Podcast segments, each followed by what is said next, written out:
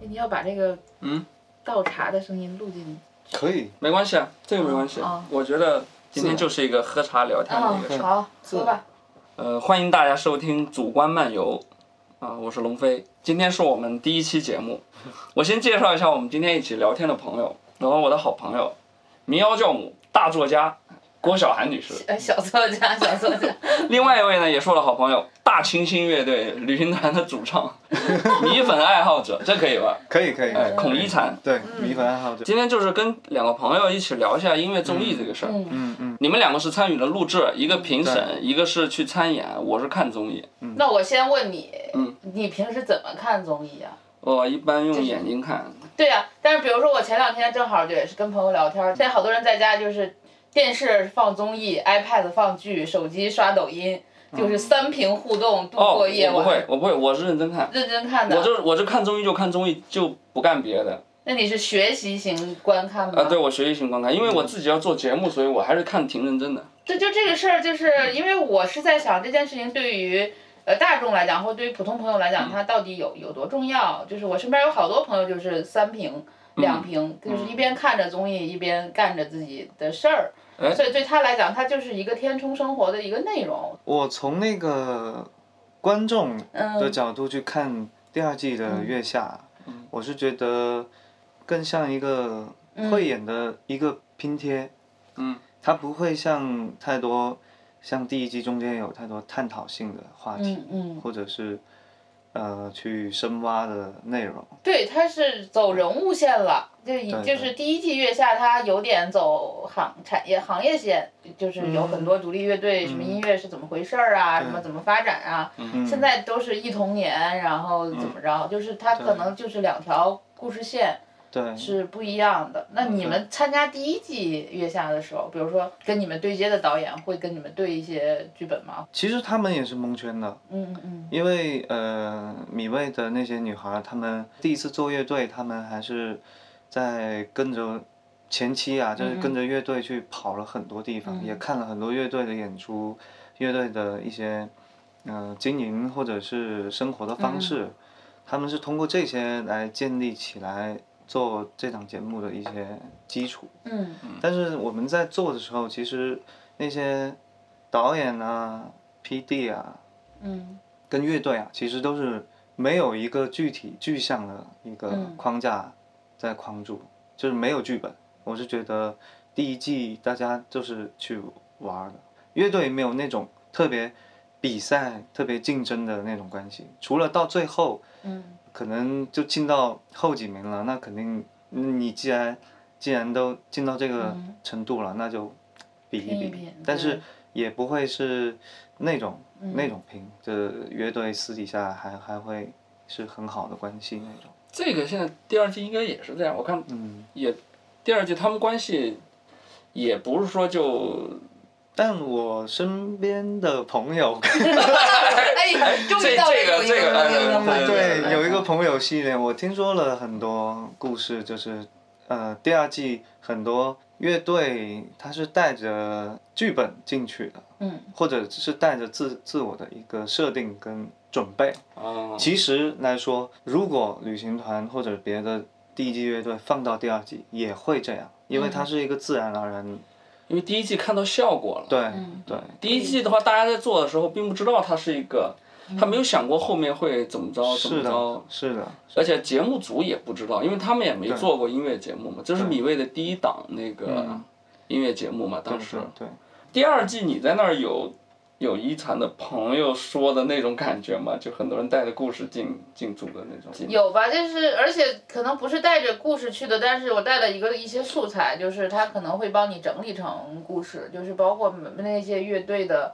呃选择上，包括在同台，他比如说之前有三十三个乐队，其实每个乐队他，我觉得他可能都都规划了，就比如说有一些是新乐队，他就是那种像哪吒一样造反，有一些是这种老牌儿乐队，就是就是就是老炮儿乐队，就感觉跟时代有一点儿矛盾，还是会有不同，根据不同的乐队的状况，他会做一些。呃，东西出来，这个当然也是跟他们前期的这个调研也好，或者是，呃，这种素材采集也好，也是有关系的吧。但是就是、就是你做了这些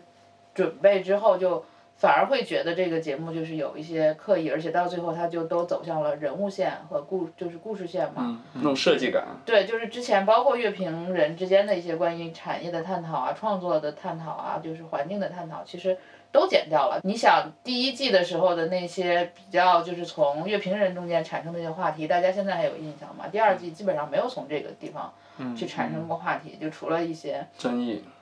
争议，这些争议可能就是为了造一些流量什么的吧，就是他没有在探讨问题，而是在做话题，这个就不不一样了，就是他的任务线就不一样了。嗯，我我是觉得就第一跟第二季这样，咱们聊只是一个对比嘛。嗯嗯但这些对比其实对于节目的主旨来说，就是不是很有关系，因为对它最终给大家看的其实是在推广这个音乐跟这些有意思的人群，嗯嗯，侧重点不一样。对我是觉得，呃，一个综艺节目没必要去背负太多那种我们行业内的那种问题跟那种对，承载已久的那种嗯嗯累积已久的价值观。嗯，就重新开始也也 OK，、嗯，就我们聊，因为我们都是这个行业里边儿的，就很容易带到行业里边的一些。一些东西，对对对但，其实如果是那个三屏一块儿看的，他突然看到一个对现场，比如看到大棒的现场，非常的炸，然后喜欢这个东西，开始研究点合成器什么的，我觉得都嗯就那行一下感触到它就对对够了，对对，嗯嗯，我身边很多朋友是工作平时特别累，如果你让他回家去，呃，还接受这种教育，呃、回去加上引课， 加引号的教回育，去他上课，嗯他生理到心理是抗拒的，其对实，对对，对所以可能就是多屏陪伴吧。因为你们都是那个参与了那个月下，所以可嗯能月下聊的比较多。那其他的综艺你们，像小韩的意思就是不怎么看，看的比较少，看的比较少。嗯除嗯了月下之外呢，有没有其他给你留下印象？比如说好歌曲什么的，就那会儿就就莫西不就放大了嘛，然后还有就是像、呃七子坛什么的，我特别喜欢。就是如果没有那个综艺，啊我可能压根儿就不知道有这嗯人，对这人，对然后就是你觉得你不管他是哪个平台出来的，你模模糊糊觉得、哎这是自己人，就是那种感觉就特好。对，嗯，其实就是如果碰到了自己喜欢的人，其实不太在意他第几名，或者说他是哪个综艺出对，来他就的。是是在一个这样的一个大的平台、大的收视量里面，然后你还可以找到一些符合你审美的，或者跟你精神层面上比较同频的人，你就会比较惊喜。这种惊喜就不是说我就是搞摇滚乐的，我就必须得从 live house 里边儿看人，也不一样。包括呃歌手也是，歌手毕竟是一个就是那样的一个平台，就把把他那个质感表现的很很大。就比如我们平时。就只能在现场看演出，就是如果不是说光听歌的话，现场看演出吧，有的人吧，比如说他这么多年不出来，他大场他也撑不了，就也没有什么声光电可以供他撑，就比如我比如说说老老老狼好了，嗯就是你平时他也不演出，然后你在那样的一个那样的一个就是特别好的一个舞台上，你看他去唱一个以前你耳熟能详的歌，然后制作有嗯那又个仪式很感，嗯精良，然后这个人的那个魅力又放大了，就是这个也。就是反正我可能比较正能量，嗯我就是觉得这些东西都是就是让我很很很受鼓励，嗯正好云南也去演过，参加过歌手，嗯，嗯，最近一季可能是最后一季那个，好像后面是不办了。目前的最后一季，对嗯反正你们去歌手那边，你们感觉是怎么样？因为我们不抱有那种晋级的希望，所以我们就在唱每一首歌的时候，就把我们的当时的处境，跟情感放进去。 当时处境就是疫情嗯没有演出，你也看不到未来什么时候这个市场会开放，而且那么多人，呃，受到工作生活的影响，就是整个当时的三月底四月份，其实全世界都就停摆了嘛。嗯所以我觉得当时得到一个节目组去唱歌的机会，我我靠，这个是很开心的。就感觉自己生命是就正能量啊，是有是有价值的，真的，真的，你你做音乐这个事业，其实它真正需要你的时候，就是那一刻。对我今天还挺有感触的，我刚听他说就是就今儿人物出了篇那个稿子，就写那个马友友，嗯就是就是什么他在人群中到人群中去嘛，就是说他从来不觉得自己是一个音乐家，而且他以小提琴很好，就是大提琴很好的时候，嗯就是大学学了人类学嘛，然后出来他就一直觉得音乐不是什么，我要把这个东西放到人人人群人群里面。然后他疫情期间就是在那打完疫苗就开始给大家拉拉大提琴嘛。哦，我看了那对视对频，嗯对对，就还挺感人的，就是他好像没太把表演这件事儿当成一个重要的事儿，他还是嗯说回到音乐本身呢，音乐可能还是对人的一个连接吧。然嗯后他就是说那个那个那个文章表达就是马友友的人格，嗯就是他是一个非常随和的人，就是他去参加一个特别重要的一个音乐会，就临时指挥。嗯换方式，就我不指挥你了，我指挥别人，就是嗯换了，就是这个就提前排好嘛。那、他就是说他看了一眼就知道怎么回事儿，然后就顺着他就开始往那前也是走。他能力然跟后得上说。他跟所有的这种专业音乐人的合作，就是比嗯如钢琴的或者什么的，他都非常随和，嗯去去配合别人。就是当时看完这个，我不觉得他随和，我就觉得他依然非常有自己的个性的嗯表达，就是就是随和可能也是另外的一个个个性。不过这这个点，我觉得还是分人，嗯嗯。就是分人对马马友友这个当然说很好了，但是呢，换一种性格的人，他如果不这么处理，他也可能会很好。我是这个意思。马友友他这么随和，比如说把我那个指挥说我那个，我突然换一种方式或者怎么，他能可以。一个是我觉得对能力的自信，没事儿，你换了我也我也立刻 OK，对对对嗯对我立刻能够有有反应，这是一方面。再一个，他性格觉得确实也没关系，我们可以玩一下，比如他有这个好奇心。嗯但你换一个人，比如那个人性格比较严谨，但你一下他本来因为他是为这个为此他是做了精心的设计，嗯他准备了一整套东西，说我今天我要呈现我积累好的一个什么想法，但是只会这么临时一改，打乱了他所有的部署。他如果坚持说不行，就是他也想，呃他有特别想表达的东西，所以这个我还我觉得是分人。随和是一个很好的东西，就坚持我已经设计好的东西，想很好的呈现给大家，它也是一嗯个，也是一个好的东西。可能你落到综艺里边，就是 那就像他说，你做成歌手这样也行，你做成月下那样也行，只要节目你做出来好就行了，你做哪个方面的东西都可以。嗯，但我有另外一个，我我也讲一个那个我的朋哎友，我的朋友吧，嗯啊 来对，就就他是参加那个一起乐队吧，就这样说好像是不他不好，就有点要吐槽了啊。就是他就嗯没事是儿不同的乐手搁一起，然后再组乐嗯队，把乐手最擅长每一个乐手最擅长的东西嗯放到一起，所以一开始单人的时候都特别好，嗯但一到组团的时候就稀里哗啦，呃，就是你要展现你最好的东西。但嗯是乐队不是说每个人都要展现自己的好东西，你要对退，你要嗯就是还有一个融合，就是乐队它不是说一群好的乐手大家放在一起就是是一个特别好的，然后但是那个节目一开始就是让大家更高、更快、更好、更强，solo 各种花儿，所以他觉得这个东西我越展现的好，离我想做做乐队的那个初衷就越远。他有一点拿奥运精神套路。对，是吧哎所以他这个东西，他出来的东 西效果也也不好。他就他自己因为做过乐队，所以他觉得这个是出不来乐队的。那大嗯家与其陷在这个嗯焦灼里面，他自己就退了。这个他给我讲这个故事，其实挺启发我的，就是音乐都不以，就是你没有办法这样去去嗯去表达音乐本身。明白。从一个角度来说吧，就是说你做乐队主题的综艺的话，嗯可能你要遵循那个乐队它本身的一些组成和它的那个。表达规律，除非你是要做一个伴奏乐队了啊，几个人很强在一嗯起，对哎，我把这个事儿伴奏了，好乐手联盟， 啊，对，那个应该可以，就是你给一个谱子或者什么，哎，我们根据这个东西嗯伴个奏，我觉得那个逻辑是合的。但是如果说自己想要做一个呃内容创作的一个乐队的话，它可能那不是一个很好的一个标准，因为有些乐队里边不见得乐手什么就都得是很强或者怎么着，对对对对，它它是要实现。那个是一加一加一加一，比如说四个人的话，它得大于四。我自己的体会就那么多年，嗯我们乐队只走出去过人，没有重新加入过人。嗯我是觉得，一是看缘分，嗯二是看自己的造化，第三就是真的乐队是有点像足球队，嗯它不是需要每个人都强，但是只需要每个人站自己的站在自己的位置上面做好配合跟做好贡献，其实就、嗯就成功一半了。但这个是最难的，对啊呀、呃你要呃乐队反而是最释释放个性的一嗯个团团呃一个形式，对，所以我你们释放自己个性的同时，还要去欣赏和理解你队友的个性。对对对，而且还要帮他把他的个性表达出对对来。对，对有可能有点对复杂。嗯他不光是呃情商，嗯呃智商，就是各种伤，在商言 上，嗯最后受 伤，受伤也是常有还得受的。还得受伤。伤啊对对对，嗯真的，乐队真的很难做的。如果你看到一个乐队十多年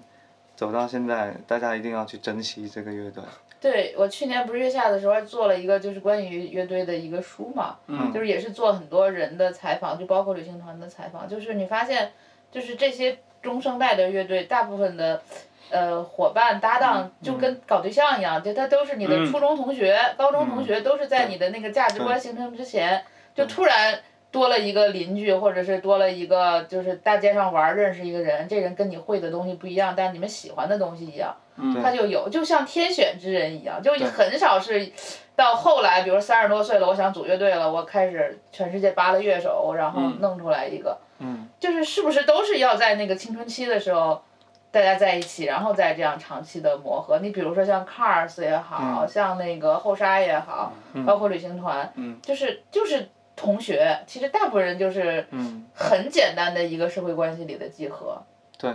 对对对，有一部分原因可能是这行不挣钱，你需要在一起很长时间，嗯才能够，嗯是他才能够达到稳定的输出和稳定的嗯收获的那个。你等你三四十了，你很少有人再拿出那种状态去说我们来嗯拼一个、一个东西，而且那个时候大家的各种东西思维也都已经定好了。嗯你在青青春期的时候是一个还是一个比较打开的一个状态，还在成长，还是一个相对混沌的一个状态。嗯嗯嗯在那个时候，能够在基础上都能碰到一块儿的伙伴来说，他可能更加有机会走得远一些。嗯到三四十岁，你很多东西已经可能没那么混沌，都都已经闭合了。嗯你再去要重新打开，是一个不太容易的事嗯情。所以我，我是觉得咱们现在聊的这些内容，它是时间的一个演化。嗯但是如果把它整体的放到现在这之前咱们聊的综艺里边，嗯，其实是相悖论的，嗯就是终于要快，现都要在一个很短的时间出一个很完整的东西。结果对对对观众他就要在这一集里边出一个结果，所以他们才采用，嗯大多数都采用比赛的方式嘛，因为比赛是最直观能看到结果的一个嗯一个东西。嗯我也赞同比赛，啊，你赞同比赛？赞同我我对正好想问一个，就是你嗯们觉得就音乐综艺，比如有没有可能它不比赛？就是嗯有没有比比赛更好的方式？因为现在看起来好像比赛是一个呃各个团队共同的选择，也许是因为他找不到更好的选择了，所以才用这个。比赛是一个人性里边的跟自我对抗或者跟彼此对抗的一个好玩的事情。嗯，如果没有这些的话，就跟我们私底下去看不同的书或者是看不同的乐队就没区别。嗯，既然放在一块儿，就是其实是寻找一个有点像咖啡里边撒点胡椒嗯去体验，这种体验是前所未有的。就咖啡胡椒清醒有首歌是不是？啊，哎，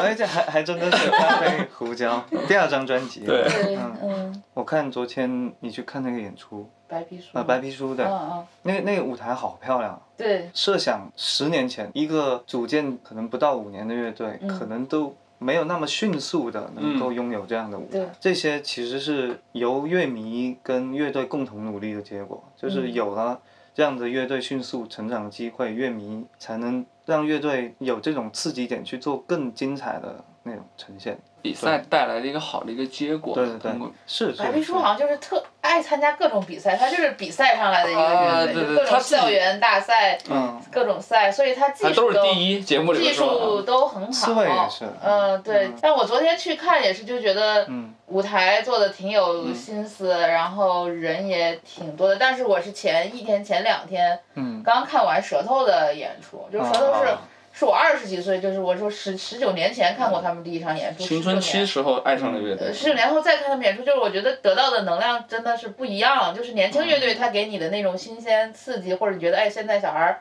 真厉害，你还是就是一种欣赏和旁观。嗯。但舌头的那个东西，就是他现在的演出乐手也都换了，跟别的也不一样了，他也有一些新歌。嗯。我一开始的时候也不太适应，但是慢慢慢慢，就是他演到中半段的时候。就是情感线的东西出来了，就是有一个东西，有一个能量开始在肠子里转起来了，然后你这个东西它就开始往你心里走，走，然后就是就出不来了，我就我得看完，我得那天不是咱去看展览，我说我有点没缓过来嘛，就你还是被那个、呃情感线和能量线打动。但是比如说舌头不是也参加过一个综艺，但后来不是全都剪掉了也没上嘛，他们就不是那种。预要比赛的，就是可以去比赛的乐队，小韩最近刚刚去了那个《乘风破浪的姐姐》的，嗯录了一个决赛，是吧？嗯正好九号那天是那个决赛，我们聊一可下能浪十月我可姐，能已经被黑了，这个都被全网人肉搜索了。 有可能。所以你说一下，你去浪姐那边做那个音乐评审的感受，这个是我们都没有，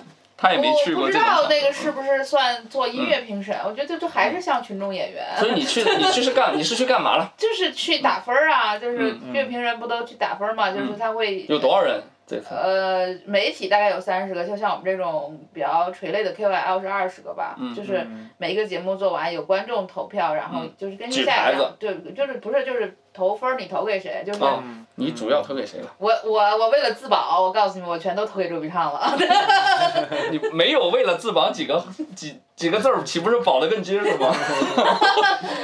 我觉得周笔畅也是，就是她是符合我就是审美和价值观里边的一个非常优嗯那秀的当年你是投给谁？超女的时候你投给谁超女，你投了吗？我我投没投我不记得了，但我超女里比较喜欢比较的喜欢像谁周笔畅、李霄云，嗯、就是一些偏中性的女孩儿，我还嗯都蛮喜欢的，就是就而她。且现在各自出的专辑都很哦好。嗯嗯，就是就我还是喜欢就是有创造力的人吧，你嗯这啊，次那曾轶个，可嗯这些我都当年都还挺喜欢的，嗯，你这次那个浪姐决赛整体下来，你自己的感觉是怎么样？你觉得这节目在现场看好看吗？嗯，现场他就很严肃，而且就是啊就我不知道是今年录节目，这是我今年录过的第一个综艺，去年嗯录过几个，今年就全都有台本儿，就是有那个提词器，就不仅仅是那个脱口秀有，嗯就连这种都有。然后主持人去照着提哦词器去往下捋流程，每一个流嗯程都很严密，然后中间也有很多挺鸡汤的那种过渡的桥段，就我们要正能量啊，什么女性嗯就是有固定的结构，对，然后就是倡导一些什么，就是女女性力量啊，什么女性独立啊，就是有这些东西，这些东西很好啊，就是我没有说这些东西不好，但这些东西我觉得现在被提的太多了，然后就是也是比赛嘛，然后最后是那英组全赢嘛，然后周笔畅这组是其实是反正也可以聊了，就是也没赢，他因为周笔畅的笔迷比较多，大家也会觉得这个节目就也会引发一些争议。但我自己觉得这个它就是代表两种，就是你不能说谁的能力更好，只是说综合下来谁更有观众缘儿，或者是大家嗯更心动谁。 《乘风破浪的姐姐》它本身是一个女性，它主打应该是女性三十加的一个主题，所以它可能现场有一些你刚才说到的嗯会提那个女性的独立啊什么，这个可也在情理之中吧。嗯它这个点你有共鸣吗？就是他说的女性的这些点，三十加女性的点。你在现场或者你看这个节目有有共鸣这个是我的困惑，就是我觉得就是我们也别聊女权或女性主义这啊？一明块儿。白，我自己，你我，你想我这单身大龄独立，自己看孩子，自己上班，自己写稿养全家的，那肯定是挺独立的一个女性。嗯。但是我对于各种网络上说什么那个要要女权呀、要平等啊、要什么这种呼吁性和口号性的东西，我我天然没有那么多的亲近感。哦，我我不是让你站队或者什么，因为你去参加录制节目，我只是说问你，你在节目的整体它的这种，问最简单的吧，这里边有没有你那个 pick 的姐姐呃，我觉得杨丞琳吧，杨丞就琳？嗯对对对，就因为那些演员可能也都很好，但是我不太熟。那他身上有特别，就是你那个人的他很准，就是他很有劲儿，准确又灵又有韧劲儿，就是那个东西冲破了我以前对他的一个印象，印象。我我老觉得那个东西只有玩文乐的人才有， 没想到是偏见啊，这个是偏见。但是他身上真的那个劲儿是，就是我是挺吃那那一套的，他很他也潇洒。对对，他也不叫苦叫累，但就挺准的那种。一常看这个节目，第二季我没看，嗯，第一季看了，对第一季。那就超出这个节目的范围，你有没有欣赏的三十加的女艺人？三十加的女艺人，嗯，基本上喜欢都是三十加的女 艺人，因为跟都我们是岁数差不 多。伴随着青春一路过来的，就是嗯那你就说一个看看，不不一定在这个节目里面，反正你也没看第二季嘛。嗯，钟欣楚赏红，钟楚红，对你这都是六十加吧？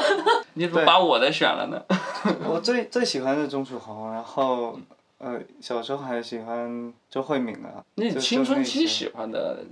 就是青春期啊，那时候 对我问你现在，现有没在有嗯，没有，真的没有啊、这你现在没有了，嗯没有喜欢的三十加的女艺人，没有，因为平时关注的点不在这儿，也是因为结婚了吗？所以 不没是有不喜欢是不是因为现在在录，就是其实真的没有那个点来刺激到你，它吸引不到你，那自然就没有呗。这是一个可以聊的一个点，你觉得为什么没有？你 觉得他们没有作品还是？这个是我自身的原因，嗯，因为我我平时真的不看综艺，我只有去要去但你参也加一些什么时候，我才会去研究一下，嗯或者是那个准备一下。其实跟我自身现在生活状态有关，其实更在乎于去关注一些跟我职业不同的人。嗯我喜欢听播客，现在大多数时间我是放着一个那个手机，在家做什么事情，晾个衣服，嗯哦嗯一个洗播客碗陪伴你，嗯是吗对我，我喜欢听这个，或者是看书，看一些之前没太去关注过的。嗯这这个是对我那个创作上是有意义的，而且我也希望我给小孩的印象是在不断学习的。 对我对旅行团印象好在于有我在大概十几年前有一次，陈丹青的一个什么讲座，突然在台下看见了他，这是我见过的第一个主动听讲座的摇滚乐出招，我觉得这个乐队必有前途。是是在那个我我忘了，呃反，正反正你有还是单向街，反正你好像还挺愿意去听这些讲座，就是公共的这种知识分子的讲座，一禅还老去听。就是我我能在这个空间里看到的摇滚主唱真的不太多。 嗯， 就对，就是乐队想，呃也不是说乐队想往前走，就是想把这个事儿做得更好。你唯独只有一个方法，就是学习。我我觉得，先不说摇滚乐，我觉得成为一个人应该有的样子是我的追求。嗯，摇滚乐它可能只是西方某一个阶段的一个表象，嗯，像嗯我这个们我很同意，对像我们最早年轻的时候去 copy 的只是它的外在的外东西核，嗯对，像现现在内核是我们需要去重新去认识，这个我很同意，因为我也是一样，就青春期的时候，年小时候吧，会觉得摇滚乐是一切。嗯，现在的话，我看摇滚乐的话，就是它就是这个世界的一部分。嗯嗯嗯。除了摇滚乐之外，有太多的东西了。嗯嗯，就是另外像你说的那一点，我嗯觉得就是这个跟时代也相关。就是我们欣赏一个音乐或一个作品的时候，这个嗯作品它都是在还原当时的一个时代背景、嗯时代矛盾啊对和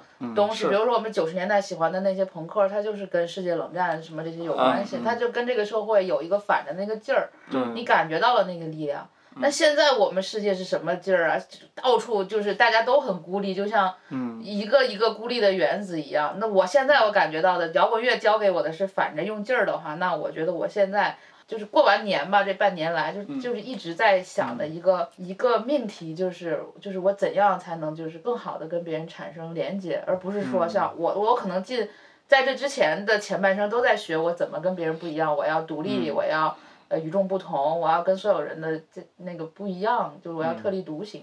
但我现在就是这个东西，我觉得就是非典，不是非典，就是疫情之后，嗯我明显的感觉到我自己就是想，我身边的人，大家但凡有一点儿审美的相同，有一点儿价嗯值观的诉求，呃，是一样的，那大家就联合起来一起去做一个什么样的一个意嗯有意思的事明情。白。我特别赞同这个，嗯，你你说的，相似能量的人联对嗯对联合起来，我是觉得现在大家生活那么累，其实音乐真的有一个 beat 或者有一些简单的嗯歌词，它不需要太深，它就能吸引人，这是我现在对于这些新的音乐的认识。是，就它是陪伴型的。对，很陪伴式的。嗯像新的音乐综艺的形式，我觉得还是在做人，而且做人，我做人物，对，呃，做人物，对，做人物做人设吗？人设，对对，嗯嗯去挖掘人，音乐和音乐人，你觉得有没有先后的关系？因为第二季整个第二季的打响就是从五条人登场开始的，嗯而且五条人应该是第二季收获最大的乐队。嗯嗯他的歌有没有传播出去，影响到更多的人，我不知道。人科肯定是传播出去了，人科肯定是影响到更多人了。嗯第二季能明显的感觉到是在找那个人物，当然也许是因为他们发现了有这样一个怪才，就是这本来就是他的本性，但是这个本性呢、特别适合综艺，嗯嗯就好像最近吐槽大会那换半之一一样。嗯，因为我觉得大众审美里边。喜欢的那些都是包装过的，或者嗯是迎合式的明星。嗯但是大众的口味很少能够在这档平台看到这样有意思的人出现。嗯嗯韩磊第一季，嗯，第二季是任科，对，它提供了一种人类样本，这个样本它超出你的意外，又在你的意料之中， 那只能是这么说。我觉得简单来说，可能就是意外吧，就是没有想到节目里面有一个人面对一个他过来比赛，嗯，然后会是那样一个状态，然后他的那种呃节奏感又有非常好的一种喜剧效果在里面，嗯嗯因为喜剧现在看起来是一个非常好的一个传播手段，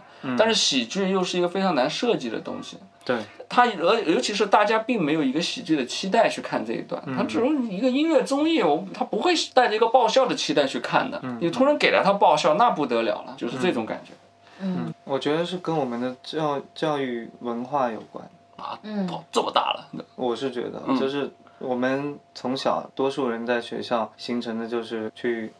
顺从，去顺从，大多数嗯，人都在循规蹈矩，没有去打破什么东西？对对对，恰好综艺我觉得是需要打破的，但这种打破它是有积累的。像大张伟，他是私底下学习很多东西，研究国外脱口秀，嗯研究音乐，嗯研究很多他感兴趣的东西，才会在台上嗯表现出那么精彩的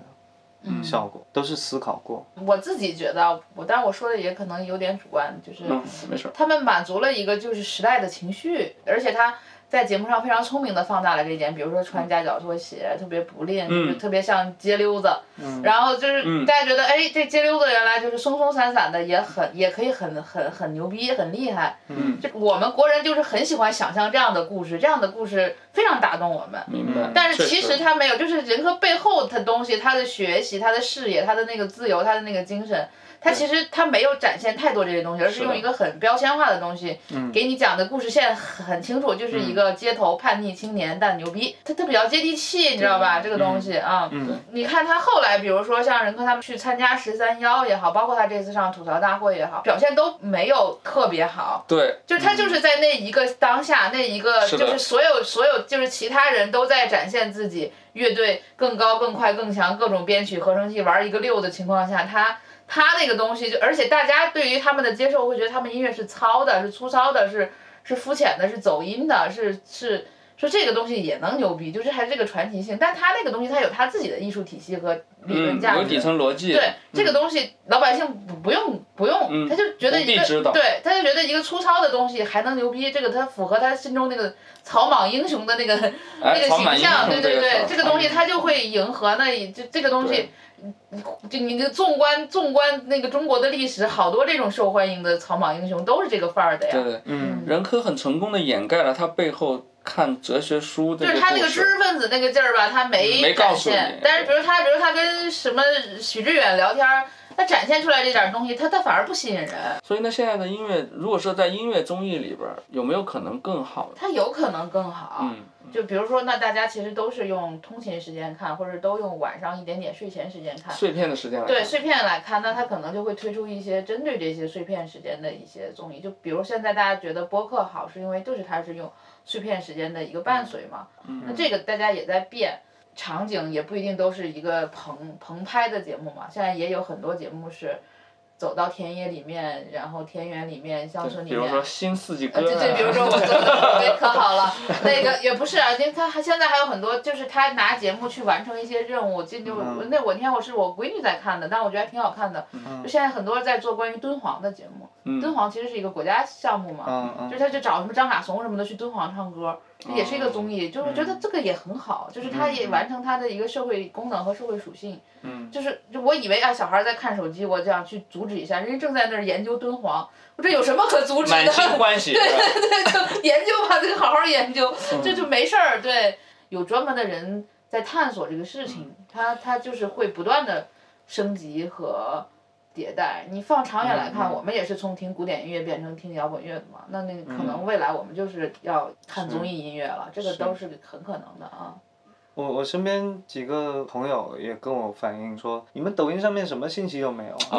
在说这一块儿，就没有做嗯短内容给、给大家看对，，嗯因为我们说实话，我们乐队就没有这根筋，有想过这个事情，嗯但是真的让我们把精力花在这上面，你愿意会会被干扰到。我尝试过，但是我想不出我应该找到如何舒适的方式去表达。那面对这个 app 的时候，我找不到兴奋点，但我更喜欢 B 站。嗯 B 站它能有更多那个有意思的人在做一些 UP 主，在做一些我没见过的，嗯嗯稀奇古怪的，像那种会更吸引我。 B 站跟抖音是两个模式啊，抖音它嗯短视频，它现在也开放了时长啊，但是抖音大家可能印象中还是一个一分钟解决战斗的一个嗯东西，但是 B 站它可能至少有个五五分钟、七分钟，嗯给你说清楚一个东西，也不一定非得是综艺，就它可对能对是对嗯节目、是专题，或者是一个微记录、微访谈、微微纪录片，就是视频化，它不等于综艺化。嗯，你们综其艺就是综合艺术嘛，就是 啊对音乐类综合艺， 就是就是我以后挺想做一些小的那个记录小纪录片儿的，嗯因为我一直不是就是在做乐队采访什么的，我觉得嗯当你综艺大家都在做综艺的时候，那我不做综艺就是我不不配上综艺，我咖不够。嗯那我是不是我有我也有视频化的东西，我也有非常有质感的东西去嗯呈现？就音乐，我觉得嗯，就它还有很多场景的还原、故事的还原，对吧？我听下来感觉就是你倾向于音乐综艺短一点儿会更好，也也也跟时长有关系吗？因不为是现在你现现在综艺在已的经越来综艺越也是长了，一也两个是小时。大家也是捡着，你看各对对种对纯享版，就是你想看谈话谈看谈话，你想看嗯哎就是大家剪成各种卡段看我。问一下，你们看卡段吗？我看卡就是我，比如说浪姐，我全都是看卡卡段，段是什么？就是一小节儿啊那 就他就不看了，不知道卡段是什么啊，肯定不看。啊，就是一段儿节目，或者是一个有梗的一个情节，然后啊比如放说到你你对嗯你们去演月月月下的那一集，我就看你们表演的那两个节目，然后就不是看正片了。啊，比如旅行团上台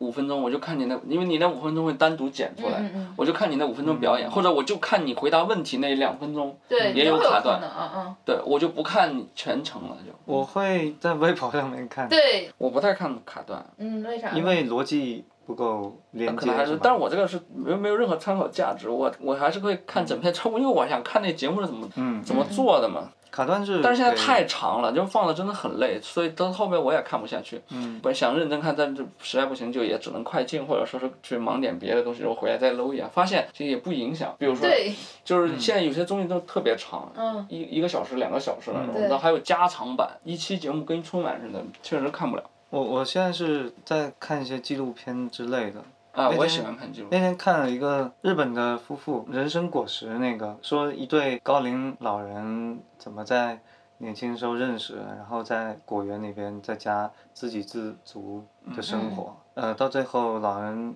有一个去世了，就剩下一个孤独了。嗯，就整个过程节奏很慢，但是。跟你的生活很接近，你也在面临着生死或者是这些家庭的时候，就会有很多思考。呃，先说这个纪录片很慢，但是我看完了，两三年前我是不可能看得完的。啊，你是在说你的变化是吧？对你现在我有的耐变心化去看一个漫长的，就节奏也特别慢的，而且中间没。拿过手机，我看的最最，我觉得最体体验我耐心的是，我把那个《春江水暖》看完了，就那个三个小时，就是窦唯配音的，就是就是很慢很慢，就是我还没看过那个。啊，这但是就也能看，现在也能看完，而且还有很多自己的思考什么的在里嗯头。这方嗯面我一直、我是一直能，我从青春期就爱看那种就特别长，那会儿就看什么《悲情城市》什么那种，也嗯是半天不动画面。就我旁边的人就全干别的去，然哦后我在那儿看、看这种节奏的东西，在我感觉就好像在盘盘核韩桃一核桃样，啊，嗯真的是有一点，他那个镜头真的能看嗯能看出包有一浆来。点真的嗯人生况味的。呃，其实是有，你看进去的时候是很舒服的，包括像是阿巴斯什么那种，真的是他半天不动。不喜欢看的人可能不知道你在看什么，但你看进去了之后，你会觉得其实你在看生活本身，而且它是高度提炼的生活。嗯你看起来慢，其实它已经做过高度的设计和提升。就好的片子是能做到这样的。我觉得是不是以后可以多一点这种音乐音乐纪录片儿什么的？就是因为现在的音乐纪录片儿挺少，就是国内的挺少的。那还是我觉得不好看，不嗯，不挣钱嘛，就没有人做这个事情。是是都，大家要吃饭。嗯对，真的是这样，我觉得一个东西它嗯没有市场的话，它就不会有很多人去做。你不能指望燃烧情怀，然后去去撑起一个领域，那不现实。那还得轮到你多费心，我啊，对，你要做做出一些牺牲吧。就是音乐更丰富的音乐内容吧，我觉得就是你用嗯综艺，就是你回到这两个字本身，它就是离音乐比较远， 我觉得啊， 不是那你可以去做发酵，就是呃嗯， 现在已经变成要聊我要做什么对，东西。我这是研究 嘛，哦就比如说让更个性的人去做发酵的事情，就是比如说这个综艺嗯产生出了几个点，嗯嗯嗯，那你之后去发酵其中的几个点，也是一个嗯深入的东西。这样，既然你们要聊这个的话，就去年我做那个无事生非，你们都看过，啊嗯你还来过吗？嗯嗯嗯那你觉得那种形式呢？因为我那个节目就十分钟以内，嗯是我就是去所谓的去看这些综艺学习完了之后，嗯我在自己力所能及，在没有就是没有资金的情况下，说我能做的是这样，我认为离音乐比较近的，我不知道大家会怎么看这么一个东西，嗯，挺好嘛，你不我是把今年也扎着钱了吗？还没砸到钱嗯，没快砸到了钱快了，会会想把它正规军嘛，变成一个嗯就是有制作的一个节嗯目。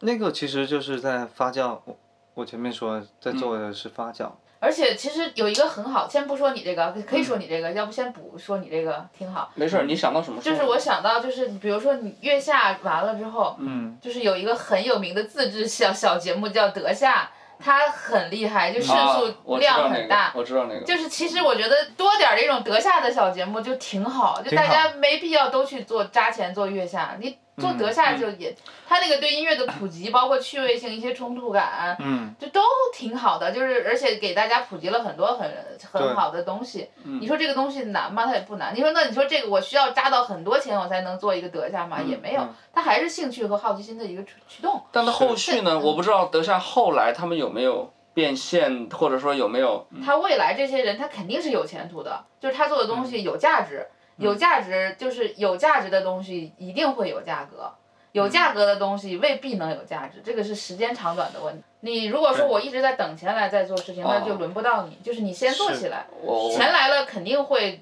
就是永远砸那个就是你做出一点点成就的人。嗯，我明白你的意思，就是你你你还是要有人先去做出来一个好的内容，先对对嗯你甭管能不能挣钱，先把一个好的内容丢出来。对，那个好的内容如果它成立，请继续做下去。对，它可以迅速的产品化再迭代。啊，对，真的真的好，或者真的时间足够长的时候，嗯这个领域就会有有那个资金能够进来。对你像嗯最早的这些所谓的音乐综艺什么的，不就也是电视台收视率下降，就是大家都着急造成的嘛？嗯对它也是基于一个问题和一个危机，然后他想解决方案，他也不是为了拯救音乐产业，他也不是要干啥。后来现在电视台行不行，大家也也也也不在乎了，因为你有那个什么爱优腾了，嗯就基于爱优腾的用户习惯，又要产生新的内容。可能过两年爱优腾也不行了，你也基于嗯什么小破站呀、或其他东西，这个东西它它它它没法单拎出来，它还是跟社会发展有关系。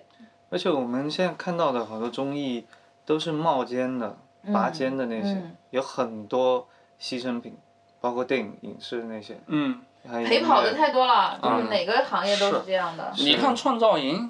一是百一百个嗯人，最后出来那么几个人，是最后到底还有没有更好的综艺呢？有，因为我们拥有更好的人生， 更好的未来，对。其实也不对重要，对，人类不重还要嗯有，你看人类有更好的未来吗？我觉得有。那未来，比如说还有其他呀，比如说大家用、用 AI 作曲啊，用什么的，就嗯啊是你你李宗盛和 AI PK 啊虚拟偶什么像啊，的，虚拟偶像啊，就是。算法音乐、啊，对，这都好玩儿。它嗯而且到最后，它可能上升到一个哲学的层面，甚嗯至是人类学的层面。可它可能会引发很多的思考，嗯就是包括社会的，包括就是科技的，都都有可能。就是音乐的魅力之处，就是在于它可以连嗯接所有。有这个，那它肯定未来就会。嗯更好看，我机器人大战李宗盛，我一听我就 觉得挺好。最近不是那个新版的哥斯拉那不对，哥斯拉大大战战金金刚狼，刚个，对，结束了我们的节目是吧？ 对，我觉得差差不多了。今天聊的太飞了，那我们今啊天聊到这儿吧，嗯，天南地北的聊很多谢谢谢谢嗯。谢谢两位，谢谢收听第一期的主观漫游。最后的时间呢，想给我两位朋友打打广告，呃，也不是说打广告吧，就是推荐一下他们最近做的事儿。喜欢他们的朋友呢，大家可以在微博上面找到孔一禅、郭晓涵，还有孔一禅的乐队旅行团乐队，从微博上面了解他们更多的事情。我这里要推荐的是，呃，旅行团乐队二零年发了两张专辑，《似近似远》，《似你似我》，是似乎的那个似。呃，喜欢的朋友可以去音乐平台去听。然后他们乐队在今年会有，应该是四月中旬开始的一个全国巡演，嗯、大家可以看看他们有没有到自己的城市哈、呃，最主要的还要看一下还有没有票，好像是不多了。如果还有票的话，喜欢他们的朋友可以去现场去听。然后郭晓涵呢，二零年出了两本书，那这个很不容易啊，也很了不起。我也知道小韩为了这两本书投入了大量的时间和精力。喜欢民谣的朋友呢，可以关注他的一本《沙沙生长》。那喜欢摇滚乐的朋友呢，他还有另外一本书叫做《生而摇滚》。这两本书大家也可以在郭晓涵的微博上面了解到更多他自己的一些推荐的信息和购买方式。OK，咱们下期见。